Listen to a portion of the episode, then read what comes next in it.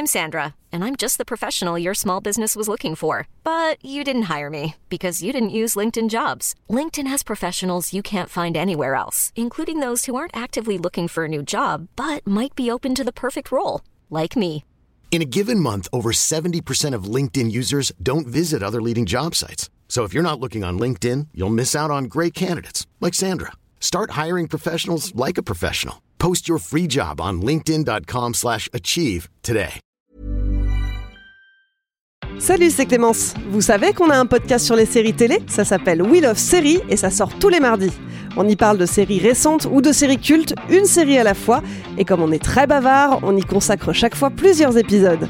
Vous êtes fan de Game of Thrones, The Office, Camelot ou encore Les Simpsons? Notez bien, Wheel of Series, c'est un épisode tous les mardis. Dispo sur Deezer, Spotify, YouTube et toutes les bonnes applis de podcast.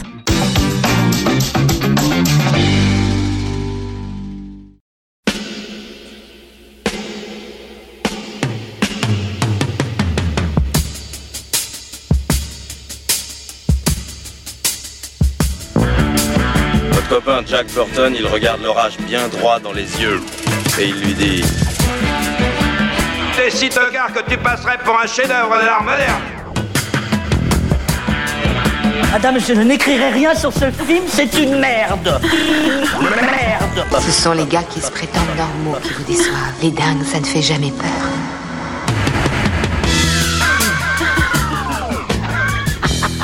Elle nous connaît dans les coins, la frangine. Salut, c'est Clémence. Bienvenue dans Sale Temps pour un film, le podcast qui fait la pluie et le beau temps sur le cinéma. Tous les mercredis, on se retrouve pour vous parler de la sortie de la semaine. On la décortique, on l'analyse, on la traite en profondeur. Alors forcément, pour en parler de la façon la plus détaillée possible, bah, on va spoiler, hein, soyez prévenus. Et si vous n'aimez pas ça, bah, on vous recommande d'aller d'abord voir le film et de nous écouter ensuite. Derrière les micros, une bande de chroniqueurs prêts à chasser les meilleurs films pour vous. Bon, parfois les pires aussi. Hein. Mais ce qui est sûr, c'est que jamais, au grand jamais, ils ne croisent les effluves. J'ai le plaisir de retrouver Stéphane Salut Clémence. et Rafik. Salut Clémence. À la technique, vous ne le voyez pas, vous ne l'entendez pas. Et pourtant, tel un spectre, sa présence plane sur tous les podcasts de Capture Mag. Salut Alain. Salut. Et on dit merci à Latex pour l'habillage sonore.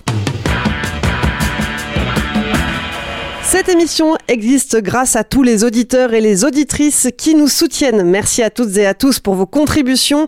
Si vous aussi vous voulez nous aider à grandir et à développer de nouveaux programmes, eh bien n'attendez plus, rendez-vous sur patreon.com, mot-clé Capture Mag. Cette semaine, Who You Gonna Call? Eh oui, ils sont de retour avec SOS Fantôme, l'héritage. Sauf que, comme le titre l'indique, c'est une nouvelle génération de chasseurs d'ectoplasmes, spectres et autres apparitions fantomatiques qui vont prendre la relève.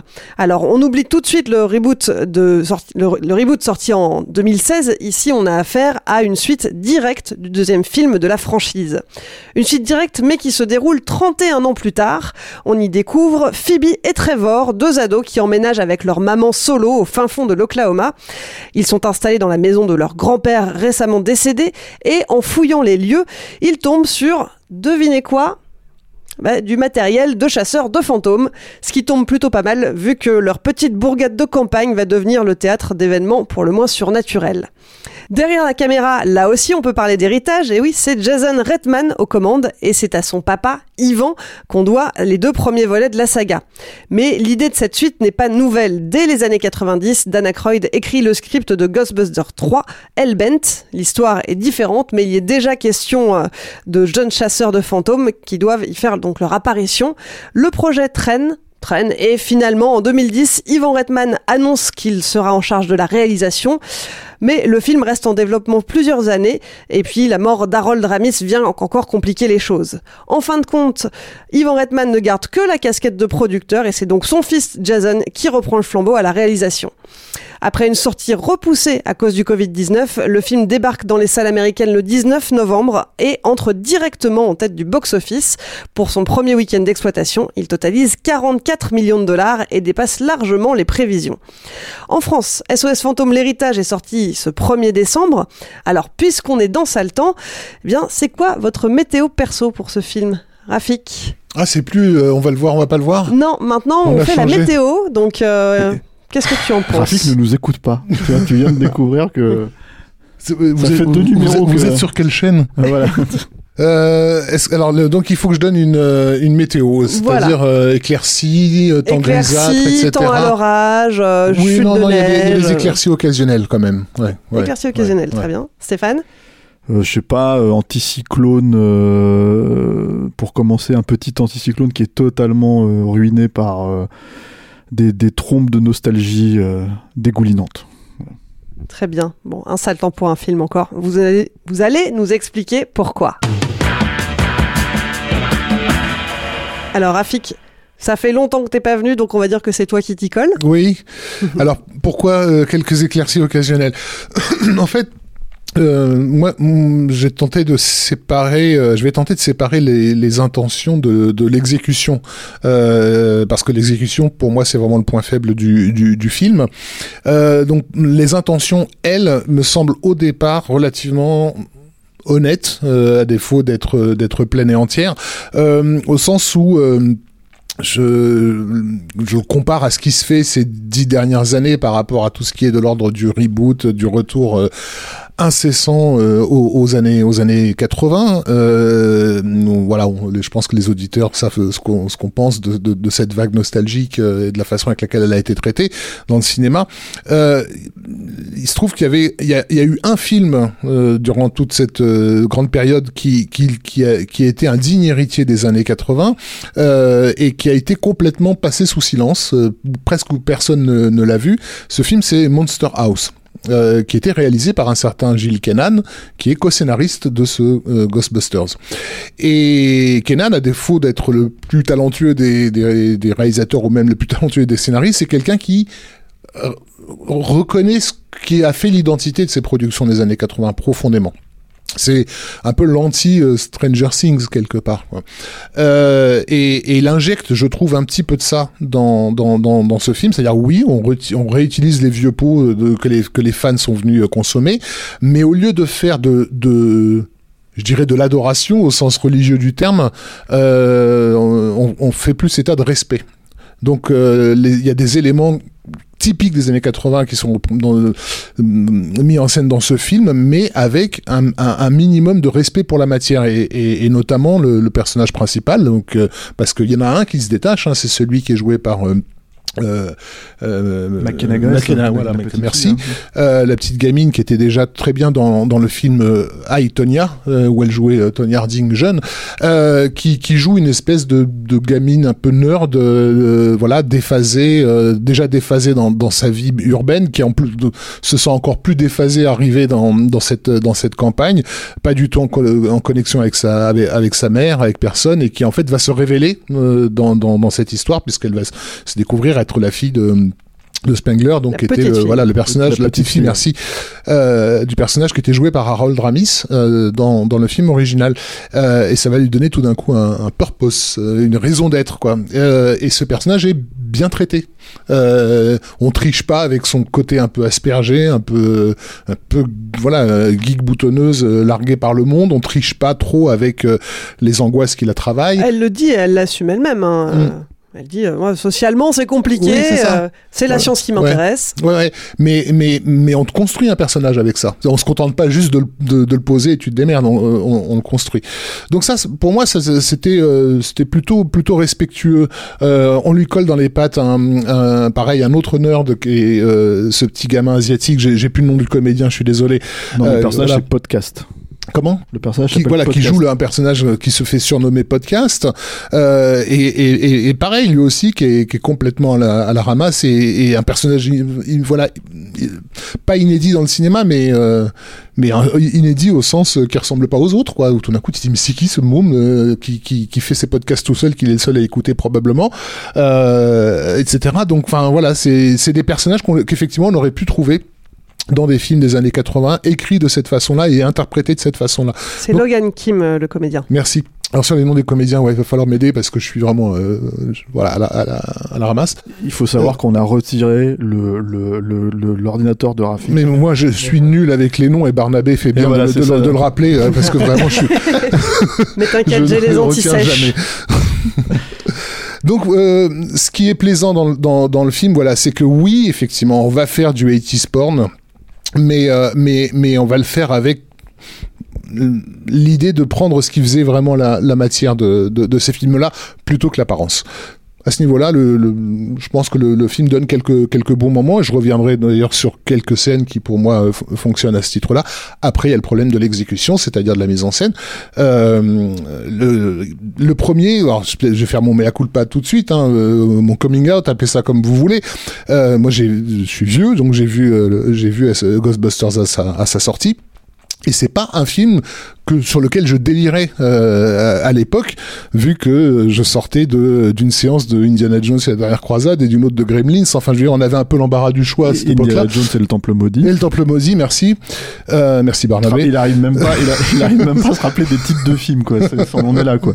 Non, mais c'est dire s'il est vieux. Je sens, je sens que Malcolm va s'en donner à cœur joie sur ce podcast. Euh, euh, donc voilà, on, on passait d'Indiana Jones à Gremlins, qui était vraiment les parangons à mes yeux hein, du cinéma fantastique de l'époque.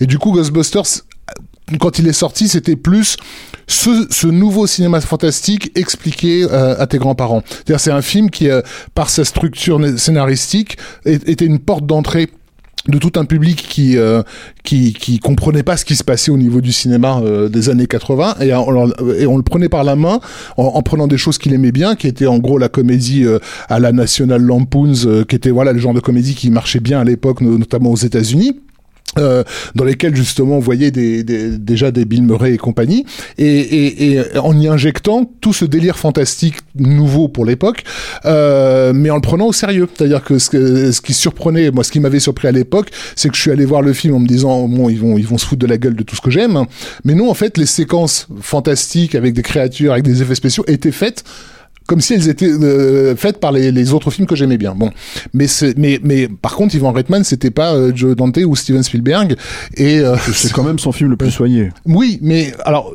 justement, ce serait bien d'expliquer pourquoi c'était son film, pourquoi le film était soigné. Et d'ailleurs, c'est une des choses qu'on retrouve pas dans dans dans celui-ci c'est que c'est un film qui, euh, dans sa carrière, est un, euh, un projet euh, cher en fait déjà, euh, qui dans, dans, dans, sur lequel il était relativement inquiet. Et du coup il s'est beaucoup reposé aussi sur son équipe technique. Euh, et, et, comme c'était à l'époque du practical effect, c'est-à-dire que quand il construisait les décors ou même des, des créatures, elles étaient bel et bien sur le plateau, il y avait une tendance à vouloir les mettre en valeur et les mettre en avant. Du coup, hein, il y avait un soin réel qui était amené au cadrage, à l'éclairage, euh, voilà, et qui donnait de la, de la texture. Bref, tout ça pour dire que c'était c'était un peu ça le rôle du film à l'époque. Euh, je voulais insister sur cette idée de porte d'entrée vers un cinéma qui qui échappe à une partie du public. Euh, donc c'est devenu une institution avec le temps et des générations qu'on qu'on grandit avec. Et on arrive à ce film aujourd'hui qui bon il y a cet aspect nostalgique, mais du mais du coup il il, il en profite pas pour ouvrir les une, à nouveau des portes, c'est-à-dire amener un public massif et large à un cinéma peut-être un cinéma fantastique contemporain que ce public euh, euh, ne connaît pas ou peu ou qui lui ferait peur, tu vois, je sais pas, les, j'en, j'en sais rien, ouvrir au, au peut-être un cinéma asiatique qui est, qui est peu consommé par le, par le grand public occidental, il n'en profite pas pour, pour faire ça. Ça c'est le premier point. Et l'autre point, c'est que euh, moi, je, je, précise tout de suite, je, je, je suis un grand amateur d'images de synthèse et, et de nouvelles euh, technologies, mais il y a un problème euh, manifeste euh, euh, sur ces nouvelles technologies, c'est que elles font en sorte que les, les, les, réalisateurs ont tendance à se reposer euh, un, un, peu trop dessus, à se dire en gros on verra en post-production, et du coup il y a peu d'efforts qui, qui, est fait par rapport au au cadrage. Et la façon avec laquelle ce, ce film est, est, est mis en scène a plus d'un titre. Moi, j'ai l'impression de voir du filmage Netflix par moment. C'est vraiment euh, euh, des compositions triangulaires, euh, toi, à ligne de force simple, euh, un personnage là, un autre là, et puis un, un, un, truc bien évident dans le décor au milieu, quoi. Euh, à plus forte raison que le, le, film, faut être honnête, il est vendu en tout cas comme un comme SOS fantôme à la sauce Stranger Things. Hein. C'est-à-dire mm. que en gros, euh, c'est euh, c'est euh, les, les ce que, ce que j'aimais, j'aimais bien appeler les Spielberg Notes, en fait, euh, c'est-à-dire des, des, des gamins, en fait, qui refont les, les trucs à la Amblin, des trucs à la Spielberg, et là, c'est la même chose, en fait, c'est des gamins qui sont super doués, en fait, pour faire ce que des adultes faisaient dans le film original, quoi. Et du coup, bon, c'est, ça, c'est un, un autre questionnement, mais en tout cas, le film est clairement vendu sur ça. C'est aussi ça, hein, faut être honnête, hein, parce que même s'il y a des adultes dans le film, euh, on va en parler, les rôles, ils sont quand même assez, euh, assez ingrats. Euh, moi, je trouve, hein, surtout le rôle Ah, de c'est les enfants qui sont les, les vedettes. Totalement. Et en fait, le, le, le truc, c'est que voilà, c'est, après Jas- Jason Reitman, c'est, mais comme son père, hein, d'ailleurs, c'est vrai, c'est pas un très bon réalisateur en vrai. hein. Il faut, faut, faut, faut remettre ça sur le truc. euh, Oui, mais justement sur le truc avec Ivan Reitman, si tu regardes le premier, euh, enfin si tu regardes Ghostbusters en 84, quand tu passes d'une scène euh, de comédie, de comédie, ces scènes de, de pure comédie sont filmées le plus platement du monde. Basiquement, hein. et, et, et dès qu'il y a un effet spécial, tout d'un coup, il y a de la profondeur de champ, du cadre, etc. Parce que justement, ils étaient obligés de le, de le faire pour rentabiliser leur investissement. Alors qu'aujourd'hui, tu peux tout filmer de la même façon, puisque beaucoup d'effets seront incrustés en post-prod. Et c'est là où tu vois finalement la flemme apparaître. Il y a, et il y a peu de texture, en fait, dans, le trop peu, en tout cas. Alors pourtant, on a, euh, j'ai une citation de l'équipe qui s'est occupée des effets spéciaux numériques hein, euh, et qui, disait que, euh, que c'était hors de question pour eux de faire des effets comme on les fait aujourd'hui et que euh, justement en 84 on utilisait des loops, des optiques, de l'animation manuelle et notre boulot aura consisté sur ce film à faire en sorte que nos effets numériques ressemblent à ces techniques. Mm. Oui, alors il y a, y, a, y a quelques practical effects, effectivement, notamment avec euh, avec les cerbères euh, sur certains plans euh, qui sont pas incrustés dans euh, en post prod, mais qui sont bel et bien sur le sur le plateau. C'est des créatures euh, animatroniques, euh, mais c'est vraiment pour euh, pour des pour un plan euh, par-dessus l'épaule, quoi, si tu veux. Euh, dans les dans les séquences dites d'action, par exemple, ben on- en fait, on- voilà, on retrouve les mêmes les mêmes artifices actuels. Et encore une fois, moi, je suis partisan hein, de, de de ces technologies-là. C'est juste que c'est le filmage qui me qui me pose problème. C'est-à-dire que tout d'un coup, il y a plus de filmage en fait. Ce qui devrait être la, la première séquence vraiment qui t'agrippe dans le film, qui est celle où, où ils utilisent la voiture pour la première fois pour pourchasser ce fantôme euh, qui est basiquement le le, le même euh, Mange-tout, euh, voilà, c'est ça que, que, que, que, dans le film original.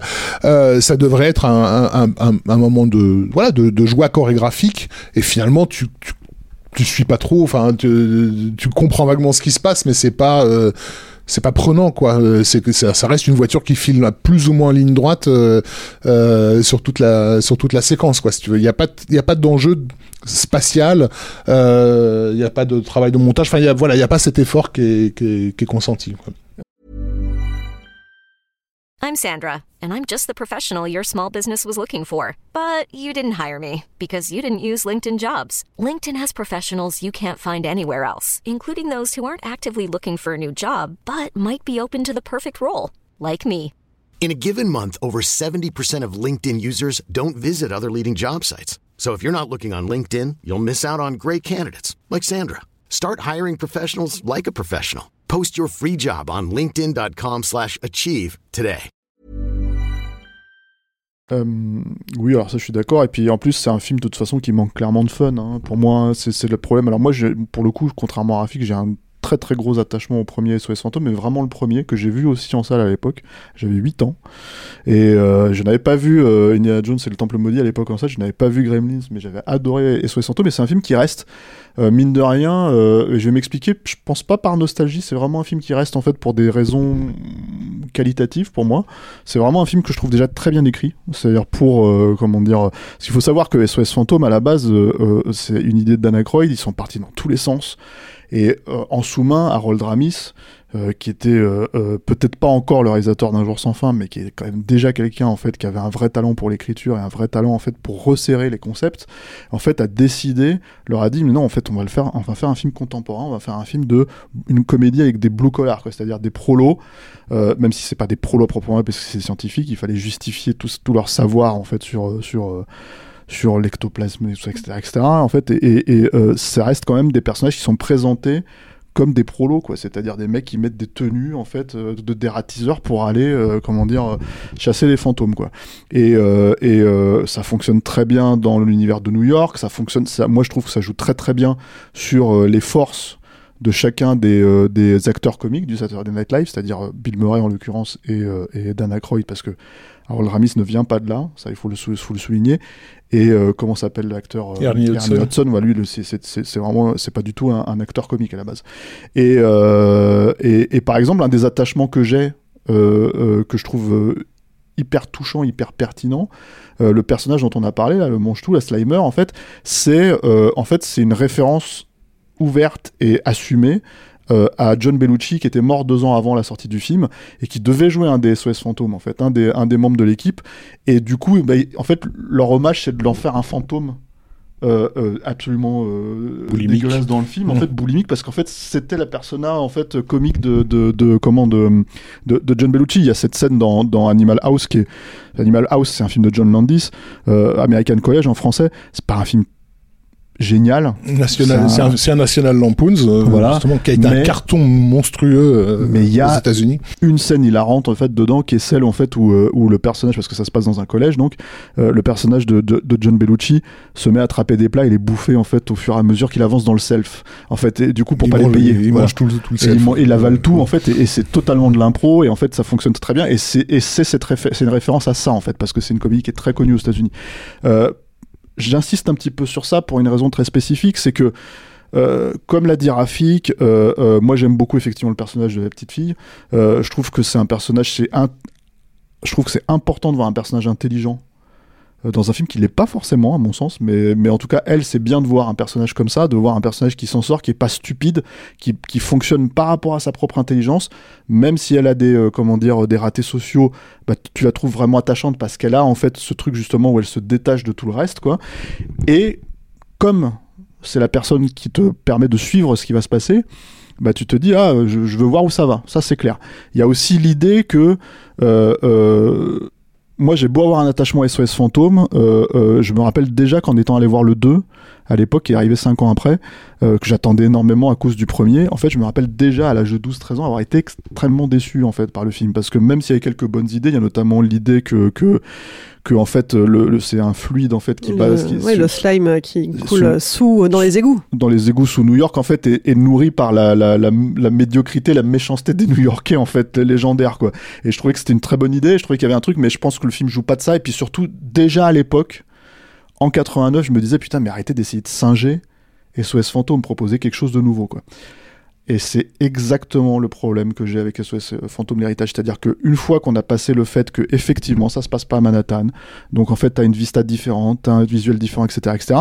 C'est pas parce que c'est différent que euh, ça apporte fondamentalement quelque chose de nouveau, parce que le problème, c'est qu'à un moment donné, euh, et, et c'est euh, Jason Reitman qui l'assume, hein, nous il faut savoir qu'on l'a vu en projection de presse, et que avant, je sais pas si vous avez eu ça vous, mais avant la projection de presse, il y a un petit message que je pense les spectateurs n'auront pas en salle, mais il y a un petit message en fait euh, de, Jason Reitman qui dit vous allez voir, on a mis des historiques partout, à vous, à vous de voir si vous allez les reconnaître. Et franch- franchement, t'as vu SOS Fantôme deux fois, tu les reconnais tous quoi. C'est- c'est- c'est- C'est-à-dire que T'as, t'as le sigle des SOS Fantômes qui est plastronné sur les villes, t'as sur les murs des villes, mais en grand, hein. Tu vois, t'as, euh, comment dire, euh, t'as les marshmallow puffs, en fait, qui reviennent dans une scène euh, où t'as l'impression que c'est du placement de produits pur et dur, quoi. Euh, t'as, euh, donc, les, les, les cerbères dont t'as parlé, euh, Rafik. Ça, c'est surtout- pas, pas des eggs, mais non, effectivement, quand la gamine déboule dans le, dans le laboratoire secret de son grand-père, effectivement, t'as, t'as plein de trucs qui correspondent de, par exemple, à une réplique qui balançait dans, dans, dans, dans le film quand il dit qu'il collectionne le fungus, euh, etc. Bon, bah, tu les vois, en fait, ils sont, ils sont, ils sont Tout- installés là. Bon. tous les comédiens qui sont vivants reviennent, Mm. c'est-à-dire de, de, de donc de, de ça on spoil hein, de, de Bill Murray mais c'était attendu à Dan Aykroyd en passant par Ernie Hudson mais aussi euh, la, la, la, la secrétaire Janine en fait qui Annie revient Potts. voilà Annie Potts quoi qui est, euh, qui est d'ailleurs en fait moi je trouve c'est limite le caméo le moins le moins gênant je trouve du film parce qu'elle est Bah, parce que, finalement en elle, est assez, elle est assez elle est assez euh, bon déjà parce qu'on la voit beaucoup moins que les autres donc ça fait un parce peu qu'elle avait créé un personnage, c'est pas du tout sa voix, c'est pas du tout sa Mm. façon d'être, c'est un vrai personnage qu'elle a créé, donc euh, du coup, elle, a- elle l'a euh, retrouvé. Mais, euh, mais au-delà de ça, en fait, c'est marrant ce que tu dis parce que j'ai l'impression que c'est presque au moment où euh, où le SOS fantôme débute que, que le film perd de- le plus Ah, de son intérêt. mais- mais moi, y a- il y a une mise en place qui est plutôt correcte, justement parce que tu suis cette gamine. Alors il faut bien préciser que c'est vraiment elle le centre, le point, le point central, parce que les autres sont pas aidés effectivement, que ce soit sa mère ou son grand frère, euh, c'est des personnages un petit peu plaqués là, euh, dont, dont voilà, qu'on Enfin, il y a- alors la mère, elle a un conflit personnel, mais mais mais il se développe pas du tout. Euh, il faut attendre ça, la- euh, quasiment la fin du film. Elle, a Ah, plus elle ou est- moins été abandonnée Voilà. par son père. Bah, qui elle est- qui est reste à euh, l'arrière-plan, mais c'est en fait c'est pas le sujet. Et Non, mais, plus, c'est mais pas le enfin, sujet, c'est ouais. pas le sujet, c'est un film familial. Ça se veut être un film sur une famille. Et d'ailleurs, en fait, Jason Redman l'assume comme ça, puisqu'il dit lui-même que, bah, en fait, il se sentait le besoin. C'est un film personnel pour lui parce que, en fait, il prend les rênes de son père et, il le dit ouvertement que ils ont pas forcément eu une, une, comment dire, une relation toujours fusionnelle ou toujours euh, facile, quoi. Euh, en tout cas, très conflictuelle, quoi. Et, euh, et je pense que quand t'es réalisateur et que tu grandis chez un réalisateur, et que tu deviens réalisateur toi-même et que t'es aussi primé aux Oscars et patati et patata, t'as, t'as, t'as tout un tas de trucs en fait où se développe, euh, je pense, euh, pas une. euh, Bah, il s'en défiait même, puisque on lui avait proposé, euh, on lui avait déjà parlé de SOS Fantôme il y a des années de ça, et il disait euh, en gros jamais de la vie, et puis surtout il insistait en disant si je faisais un, un SOS Fantôme, ça serait le plus, le plus chiant du monde, ça serait des mecs Et- en train de parler de fantômes. quoi. Et c'est pas faux, parce qu'en fait le problème c'est que c'est quelqu'un, moi je trouve qui a un vrai problème de rythme surtout, c'est ça mon problème, c'est-à-dire quand tu parlais de la scène d'action en, en soi, c'est que la scène elle est pas fun en soi parce que justement c'est pas quelqu'un qui la filme comme une scène de comédie. Ça il aurait fallu aussi à un moment donné pas que faire une scène d'action à effets spéciaux, mais une vraie scène de comédie où d'un seul coup quand ils découvrent que la bagnole en fait elle leur permet de sortir en fait sur le côté pour avoir un une chaise en fait qui, qui est rétractable et qui se retrouve dehors pour pouvoir chasser, ça devrait être des moments rigolos. Des trucs en fait où tu rigoles parce qu'ils sont surpris par le truc et toi t'es surpris avec eux. C'est une vraie découverte quoi. Ouais. c'est pas du tout le cas en fait. Et, et effectivement ce fantôme il ressemble à Slimer mais pour le coup il n'y a pas de logique à part le fait de se référer au premier film c'est pour ça que j'ai insisté sur l'origine du Slimer dans euh, dans euh, dans comment dire dans le premier SOS fantôme et c'est ce que je voulais dire en fait aussi par rapport à la logique de nostalgie, c'est que pour moi mon problème c'est pas en fait euh, que des petits easter eggs dans un coin où en fait ça à la limite si tu tournes le regard tu les vois pas. C'est-à-dire que en gros euh, quand ils utilisent un personnage comme le personnage de Paul Rudd, qui est, quand même un personnage hyper ingrat dans le film, parce que Paul Rudd, je, tiens à le signaler quand même, parce que c'est assez rigolo. Moi, j'aime beaucoup Paul Rudd. hein. Je trouve que c'est un mec qui a une énorme sympathie, un capital sympathie qui ressort très très facilement.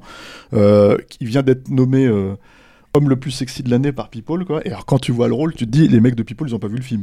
Parce que, en fait, il joue Rick Moranis. C'est-à-dire, littéralement, c'est-à-dire qu'à un moment donné, euh, euh, le, ce qui arrive à Rick Moranis, euh, tu es le maître des clés, euh, tu vois, euh, je suis le maître des clés, tu, euh, tu vois, enfin, présente-moi ta, je sais plus c'était quoi le truc, euh, présente-moi ta voûte, enfin, bref, peu importe. C'était les dialogues, enfin, tous des trucs, en fait, des, des, des innuendos sexuels. Non, mais même ce, perso- même ce personnage-là, il, il commence, il commence à être écrit jusqu'à ce que le SOS Fantôme dé- démarre. C'est-à-dire que dans, dans les, dans les premières séquences, euh, il nous est présenté comme un prof euh, qu'on n'a rien à foutre de ses élèves, qu'il est trop nostalgique, fou, nostalgique le- des années 80, puisqu'il leur fait des Nostalgique, cassettes voilà, qu'il leur Il est fou des films, devant des films d'horreur. de euh, films d'horreur pour, pour pour pas les avoir sur le dos, etc. Qui tout d'un coup, voilà, euh, trouve cette gamine qui comprend son métier. Enfin, il y a un, il y a un truc, il se passe, il se passe quelque chose avec ce avec ce perso.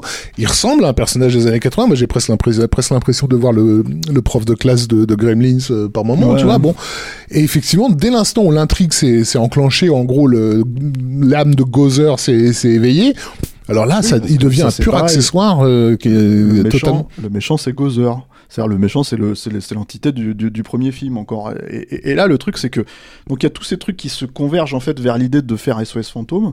euh, jusqu'au point moi de rupture et c'est là où j'ai vraiment lâché le film hein, euh, c'est-à-dire que euh, c'est pour ça que je parle de de de de de- de- d'intempéries euh, nostalgiques quoi c'est que c'est que vraiment en fait pour moi la façon de ramener et je spoil hein, donc en fait on le précise quoi la façon de ramener euh, euh, et de rendre hommage à Harold Ramis euh, pour le coup euh, et, euh, et je trouve euh, extrêmement c'est-à-dire ça marche peut-être deux minutes une minute en fait la première minute quand il y a une marqué 20 apparition. 20 secondes, mais voilà mais parce que après, tu es c'est plus surpris par le l'ectoplasme c'est-à-dire Mm. qu'en fait tu revois effectivement une recréation numérique de d'Harold Ramis parce qu'Harold Ramis est mort. Il nous a quitté en 2014 euh, euh, donc il pouvait pas être dans le film fatalement. Le film s'ouvre sur la mort de son personnage et ça il faut le dire aussi hein, c'est la toute première scène du film où pour le coup on joue sur vraiment le, le, le, Le les ombres en fait euh, voilà pour qu'on et c'est une doublure pour pas qu'on le qu'on le qu'on le reconnaisse. Donc tu te dis bon comme ils ont pas vu l'acteur comment ils vont jouer le coup mais c'est vraiment pour faire le reveal à la fin Ça faut le préciser. Et ce reveal, il fonctionne pendant 20 secondes où tu te dis ah putain c'est surprenant, tiens ils ont réussi à le recréer. C'est les images d'archives qu'ils ont prises. hein. Ah oui, Ouais. oui mais c'est c'est- en tout cas ça fonctionne pendant 20 secondes et alors après ils en surjouent Oui. pendant euh, une scène de un quart d'heure quoi. T'as l'impression. Ça fonctionne, ouais, gros, euh, ça fonctionne émotionnellement parce que, bah, en gros, tout, tout, tout le film est construit autour de, de la redécouverte de cette gamine, par cette gamine de, de son, de sa filiation, hein, de, de son grand-père. Pour moi, les meilleures scènes du film, elles sont là. Euh, elles sont dans, dans, comme par hasard, dans des, effets très visuels, c'est-à-dire de la mise en scène. C'est-à-dire que c'est rien d'original. hein. Euh, Il y a un, un- un échiquier dans sa chambre. Elle déplace, euh, elle, elle range bien les pièces et elle s'aperçoit que, que, que qu'un fantôme est en train de jouer. Du coup, elle se met à faire une partie avec ce, ce Mm. fantôme alors qu'elle croit pas au fantôme. Euh, ensuite, il y a, y, a, il y, a des, il y a des lumières qui s'allument euh, et qui, qui semblent lui indiquer un chemin. Et donc, elle va découvrir le laboratoire en suivant euh, ces lumières qui s'allument les, les unes après les autres. Ça, c'est vraiment typiquement un truc qu'on aurait pu voir en 1985 dans, dans un film d'époque. Euh, euh, il y avait un autre effet comme ça euh, qui m'avait qui m'avait plu et là qui me revient plus. ah oui. Qui joue aussi sur la, suspension d'incrédulité, où elle a des petites lunettes rondes, et, en fait, en, découvrant les lunettes de son grand-père, elle s'aperçoit qu'elle portait, porte le même modèle. Bon, il se trouve que le modèle est exactement le même, ce qui pour une tête d'adulte par rapport à une tête d'enfant ne fonctionne pas. Mais c'est pas grave, parce qu'en fait, on est là pour comprendre visuellement euh, la, la- la filiation. Euh, et donc, bah, du coup, ton émotion, elle est, elle est créée à ce moment-là. Euh, Et, et, et c'est pour ça qu'au moment où finit par apparaître, euh, à un moment crucial, le fantôme euh, euh, lecto- ectoplasmé, ben ça marche. Mais ça marche effectivement pendant pendant 20 secondes sauf qu'après on te on te sort les violons parce que t'as les t'as les original Ghostbusters qui sont de retour qui du coup retrouvent leurs copains et c'est à la fois les, les Ghostbusters qui retrouvent leurs copains morts et les comédiens qui retrouvent leur ami euh, leur ami décédé récemment Et, et en fait, si tu veux, il y a ce truc où il y a une espèce de. En plus, quand, tu connais un petit peu l'historique en fait de, de, de, de ce groupe, euh, euh, déjà tu te dis, je pense qu'ils auraient pu trouver quand même quelque chose d'un peu plus, euh, comment dire, euh, original. Si tu veux, avec le, quand même l'univers des SOS fantômes en fait pour faire revenir Harold Ramis. Tout ce que Rafik dit, c'est très sympa, c'est vrai, mais c'est vrai que là il y a un truc de, on rend hommage directement. Euh, moi, je trouve que l'hommage, par exemple, de Bellucci, il était idéal quelque part en fait dans le premier film. C'est vraiment quelque chose, et je, je pense qu'en fait, si c'était un petit peu creusé la tête plutôt que de chercher la nostalgie à tout prix, ils auraient pu trouver quelque chose de similaire en fait parce que finalement l'univers euh, ectoplasmique le permet quoi. Or cet univers là dans le film en fait, il n'existe que à par, le prisme du premier film, quoi. C'est-à-dire que vraiment, en fait, tout ce qui tous les fantômes que tu vas voir, il n'y a pas de vraie nouvelle créature parce qu'en fait, elle, n'existe que pour renvoyer une créature qui existait auparavant, même si c'est pas la même, c'est pas Bellucci, c'est un, un, simili, quoi. Ou en fait, c'est Gozer, c'est les, c'est les, c'est les, puffs marshmallow, c'est des trucs comme ça. Et, et, et s'il y en a une, alors je m'en souviens pas, mais, mais en tout cas, elle m'a pas marqué. Et le problème derrière tout ça, c'est que oui, moi, il y a ce truc en fait qui, qui pour le coup, et ça, c'est de la nostalgie. euh, porn en fait tel que ça se pratiquait il y a 10 ans euh, euh, quand on faisait des, référents quand quand J.J. Abrams faisait Super 8 ou ce genre de choses quoi euh, c'est impérativement aller chercher les vieux briscards impérativement faire ce genre de trucs et tout et là c'est un problème en fait c'est à dire que moi voir Bill Murray qui je pense n'en a rien à foutre qui revient pour la deuxième fois parce qu'il était aussi dans le dans le dans le remake de, de 2016 hein, euh, et je crois que Dan Aykroyd était aussi on a réussi sûr. à faire toute l'émission sans, sans parler de, de la version de 2016 Non, mais ça, mais c'est important parce que je pense que cette version existe aussi, aussi à cause de l'échec artistique en fait de, de la version de 2016. C'est-à-dire que moi, c'est pas, enfin, c'est un film qui a été unanimement détesté avant de sortir parce qu'il y avait euh, ce, ce non, non, comment dire- après aussi hein. Ouais, ouais, mais avant, Ouais. en tout cas, il y a eu, il y a eu, il a été, il a été no- nommé, je crois, euh, enfin, vidéo sur YouTube. C'était la pire bande-annonce, ouais. La pire bande-annonce sur le simple fait de féminiser le- la logique, quoi. Euh, en soi, le problème, c'est pas de féminiser SOS Fantôme, quoi. C'est juste que dans le film, ça fonctionnait pas, quoi. non, c'était le mépris total pour son public surtout qui était monstrueux Ouais, quoi. je sais pas après, c'est parce qu'en fait après il y avait une logique. Moi, moi Paul Feig, c'est un réalisateur que je trouve intéressant pour le coup, même si c'est pas un grand réalisateur non plus de comédie à proprement parler, c'est-à-dire d'un point de vue euh, de mise en scène quoi. Mais en tout cas d'un point de vue de, comment dire de de de, c'est un mec qui a un ton, c'est un mec qui a un, qui un ton qui qu'il arrive à trouver en général. Là, c'est pas le cas en fait sur ce SOS fantôme là. Et donc ce que je voulais dire par rapport à ça, c'est que moi je le jette pas, c'est pas un bon film le SOS fantôme de 2016, mais je le jette pas aux orties euh, non plus. euh, voilà quoi, il y, avait plein de problèmes, mais surtout, c'est le premier étant pour les gens qui font ce SOS Fantôme-là, ce SOS Fantôme-là, euh, de dire on ne fait pas ça. C'est-à-dire littéralement ne fait pas ça. Et du coup, en gros, bah, euh, bah, euh, on fait quoi? Bah, on fait le premier. Sauf que le premier, c'était il y a 35 ans, Mm. que euh, presque 40, que euh, comment dire, euh, que bah ils sont vieux, bedonnants, etc., etc., et que ça fait un peu de la peine.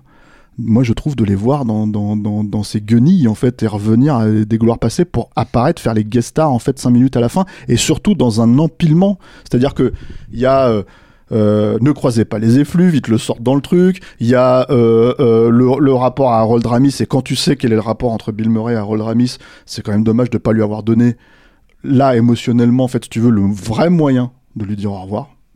Et plutôt que de le coincer dans tous ces trucs-là, tu vois, euh, dans, dans, le, dans le rapport aux autres, quoi, parce que il faut savoir que Bill Murray et Harold Ramis se sont, se sont euh, très mal entendus sur Un jour sans fin, même si ça ne se voit pas quand tu vois le film, quoi, parce que le film est formidable, quoi, euh, et que en fait, quand Ramis est mort, Bill Murray s'en est vraiment voulu d'avoir été un connard en fait avec lui pendant tout ce temps-là et il, a fait son mea culpa public, c'est-à-dire dans dans des dans des one man shows, dans des trucs comme ça, en disant j'étais un con.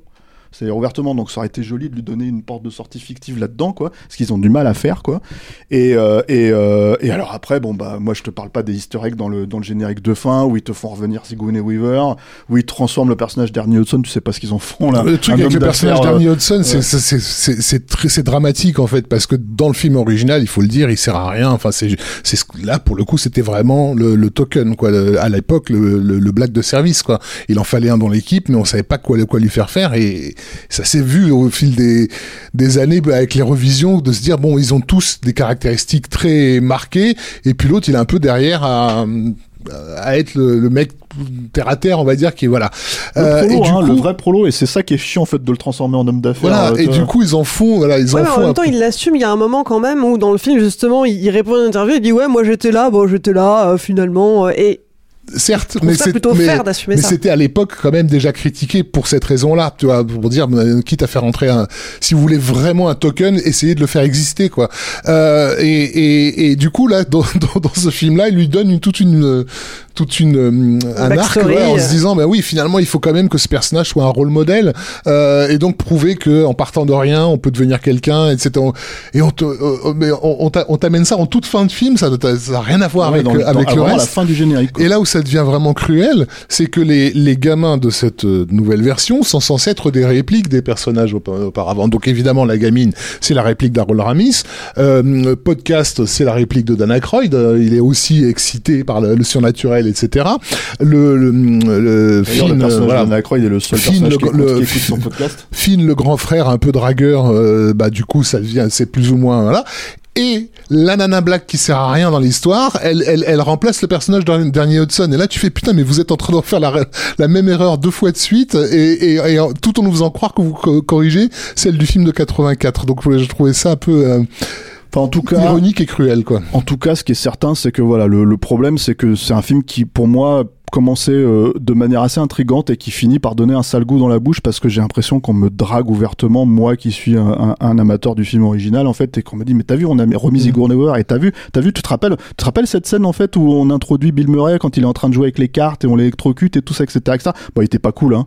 Donc on lui fait un peu payer, euh, payer le, le- Le- on lui rend la monnaie de de sa sa, voilà, méchanceté, ouais. sa petite méchanceté. T'as envie de dire, mais moi je l'aimais bien quand il était méchant.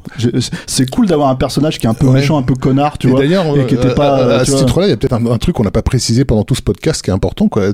Mais c'est pas drôle. Enfin, je veux dire, il y a Voilà, pas c'est pas une beaucoup, comédie. de- il y a pas beaucoup de de moments de de franche de franche déconnade et de franche rigolade, justement par par manque de personnages.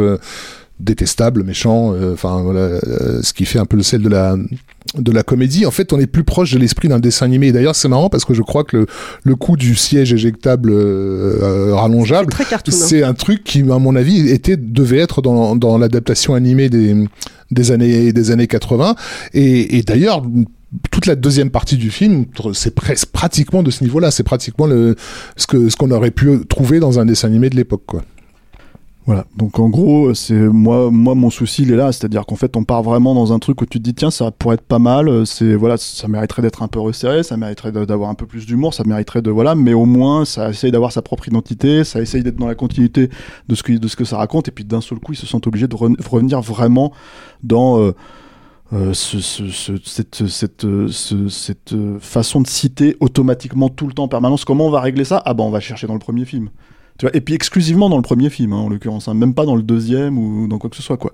Donc du coup, euh, euh, je trouve que c'est un moins bon SOS fantôme 3 que le jeu vidéo qui était sorti il y a une dizaine d'années, où pour le coup il y avait vraiment en plus les acteurs qui reprenaient leur rôle et tout. Dans les jeux, ça se passait en 91, le jeu, en fait c'était un jeu entre guillemets historique quoi. C'est pas un grand jeu hein, loin s'en faut, mais c'était basé pour le coup sur Hellbent, sur le sur le scénar de de, Dan Aykroyd et euh, ma foi, euh, tu vois, je veux dire, tu passais un bon moment. C'était pas, c'était, euh, mais c'est, mais, mais, et je trouvais que c'était moins. Il y avait cette nostalgie, il y avait ce truc de voilà, mais au moins ça, ça se rend, parce que le jeu vidéo le permettait. T'avais pas l'impression de voir des gars qui sont dépassés par la situation, quoi. Tu vois, c'était, c'est-à-dire que t'avais juste, c'était des voix, des acteurs, tout ça, etc. Tu les reconnaissais, voilà. Encore une fois, hein. Je vais pas dire que je vais pas prétendre que c'était un grand jeu. Il y avait plein de trucs qui te faisaient revenir le, revenir le bibendum, euh, Chamallow, etc., etc mais je trouvais que c'était euh, finalement euh, un peu moins euh, là je- là tu sens la drague en fait c'est ça le truc. Moi c'est que moi ce qui m'a Trop de vraiment sorti fanservice. ah ouais mais c'est même plus que ça en fait. C'est c'est c'est vraiment en fait qu'en bout d'un moment tu sais tu balances tes idées juste en fait tu c'est la façon de faire revenir Sigourney Weaver en plus c'est assez étrange parce que je- quand vous regardez le film c'est dans le générique de fin. C'est post, post générique. post générique et en fait il y a y a et Sigourney Weaver qui est écrit à l'écran tu fais quoi? Tu sais, tu te dis, mais elle était où Et puis hop, il te balance la scène, et là tu fais, mais elle est pourrie cette scène. Tu vois, enfin, elle est vraiment pourrie, c'est juste une scène de dialogue entre eux avec le. le... J'ai trouvé la scène bof, mais j'ai trouvé ça marrant qu'il la fasse apparaître juste après qu'il y ait son Ouais, ouais, mais, mais moi je trouve que ça rajoute à la déception en plus, tu vois, mais bon, voilà. Enfin, donc c'est. c'est- Puis moi j'adore Sigourney Weaver, et je l'adore en plus dans, dans le SOS Fantôme, je trouve qu'elle est super et tout, quoi. Donc. euh, donc euh, donc voilà, c'est vraiment en fait pour moi c'est ce, ce, cet arrière-goût en fait dans la bouche que ça laisse qui qui, qui me fait penser que ouais j'ai vraiment il y a des, des choses il faut les laisser en fait là où elles sont et il faut arrêter d'en parler. laisser, faut laisser Cynthia Millard là où elle est parce que moi ça m'a- fait marrer aussi parce qu'ils ont repris la musique de d'Elmer Bernstein pour le pour le premier film hein, c'est ils sont vraiment enfin le gars j'ai plus son nom le compositeur euh, compositeur des films de de, de, de Jason Reitman euh, mais il, il reprend pratiquement la, la partition telle quelle quoi. Mais il est carrément allé chercher Cynthia Millard qui jouait de Lond Marteneau le fameux instrument un peu voilà qu'il y en a pas beaucoup sur terre qui savent jouer de cet instrument là mais quand j'ai entendu le truc et que j'ai vu dans le générique de fin Cynthia Millard, je me suis dit, mais elle a, elle a 124 ans, la meuf. je sais pas quel âge elle a. Ils ont été la rechercher pour ça. Non mais moi j'allais surtout dire laisser laisser mourir les, laisser mourir les franchises quoi. Tu vois c'est c'est pour moi c'est l'exemple même quoi. C'est-à-dire que tu peux avoir un bon euh, comment dire un bon point de départ mais si tu te sens obligé d'avoir un cahier des charges en permanence euh, au bout d'un moment euh, enfin moi tu vois j'ai j'ai j'ai eu l'âge de, de connaître ça à l'époque, j'ai j'ai l'âge de voir ça aujourd'hui et ça ne marche pas sur moi en tout cas. Alors, reste à savoir si ça marchera sur le jeune public. pour Ah, oui, bah, euh, parce que moi, j'avais ouais, pas votre ouais. âge à la sortie de, Ouais. de Ghostbusters. En fait, je, je suis né l'année de Ghostbusters 1. Donc, moi, j'ai j'ai vu le 2 plutôt. Et mes gamines, j'aimais beaucoup, même si ça me faisait peur. Euh, et là, je me suis retrouvée. Moi, gamine, bon, je m'identifie beaucoup euh, au personnage de Phoebe, mais, mais au-delà de ça, je me suis dit, si j'avais vu euh, le Ghostbusters d'aujourd'hui à l'âge où j'ai vu le numéro 2, je pense que ça m'aurait autant plu. Et je me demande vraiment, parce qu'on en a parlé avec Alain, si euh, les- le jeune public aujourd'hui apprécie, apprécierait ce, ce genre de film. Hmm. Est-ce que le- ça va les marquer? En tout cas le film a marché. En tout cas, pour l'instant, le film fonctionne. Et puis je pense que la porte d'entrée de toute façon c'est de draguer le jeune public aussi puisque c'est Ah oui, euh, les personnages principaux quoi. Ouais, puis a priori, oui, enfin, c'est le public de ce genre de film, a priori. Donc, euh, mais, moi, je me pose la question, je serais étonné de, de voir effectivement les, les réactions. Euh, c'est soit trop daté, soit pas assez neuf, mais je sais pas. Enfin, Bon, bah, en tout verra. cas, si vous voulez vous faire votre propre avis, SOS Fantôme est sorti en salle ce mercredi 1er décembre. Et on ne se quitte pas sans passer par la case répondeur. Le répondeur, c'est le moment où vous nous donnez votre avis sur le film du moment. Est-ce que vous avez adoré, vous avez détesté, vous n'êtes pas d'accord avec nous, vous voulez nous le dire? Eh bien, n'hésitez pas. Euh, pour ça, euh, c'est très simple. Il suffit de retrouver Capture Max sur Messenger et de nous laisser un petit message vocal. On le diffusera dans la prochaine émission. La semaine dernière, vous avez eu droit à deux films pour le prix d'un, un bande de vénards. On vous a parlé du nouveau Resident Evil réalisé par euh, Johan Roberts, mais aussi de House of Gucci, le dernier Ridley Scott. Allez, on ne fait pas durer le suspense plus longtemps, on écoute tout de suite ce que vous en avez pensé.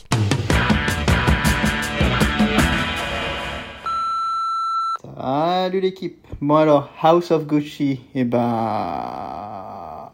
Allez voir The Last Duel. Chaud. Bon, salut tout le monde, là je sors de Resident Evil j'aurais mieux fait de rester chez moi jouer à la console pendant deux heures au lieu d'aller voir ce film. Franchement, euh, pas grand chose à retenir. euh. À part la musique euh, qui est plutôt pas mal, le reste c'est vraiment catastrophique. Donc euh, restez chez vous et jouez à la console. Ciao Petite réaction suite à House of Gucci. Euh, en 2013, il y a le film Cartel qui est sorti. En 2017, il y a le film Tout l'argent du monde. Et en 2021, House of Gucci. Entre-temps, il a effectivement, il a sorti pas mal d'autres films.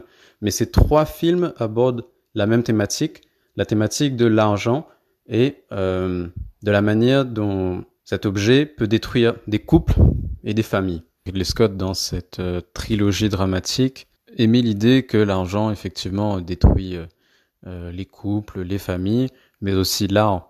Bonjour à toute l'équipe de Capture Mag. Je n'ai pas vu Resident Evil, je n'ai pas vu House of Gucci que j'irai voir ce week-end. Votre critique de Resident Evil m'a donné envie de rejouer aux deux, donc je l'ai téléchargé pour y jouer. Je vous envoie surtout ce message pour vous remercier pour tous vos podcasts que j'écoute quand je me promène, quand je vais sur les tournages justement, avant d'aller au boulot. Et voilà, donc merci à vous et continuez comme ça, c'est génial.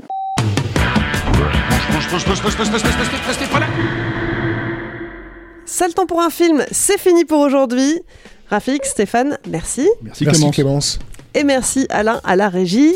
Merci. Et puis merci à vous qui nous écoutez et qui êtes un petit peu plus nombreux chaque semaine. Si vous nous découvrez aujourd'hui, pensez à vous abonner pour ne rater aucun épisode à l'avenir. Si cette émission vous a plu, vous pouvez aussi nous donner un petit coup de pouce en contribuant à notre Patreon. Pour ça, rendez-vous sur patreon.com, mot-clé Capture Mag, ça nous permettra de rester indépendants et de développer de nouveaux programmes.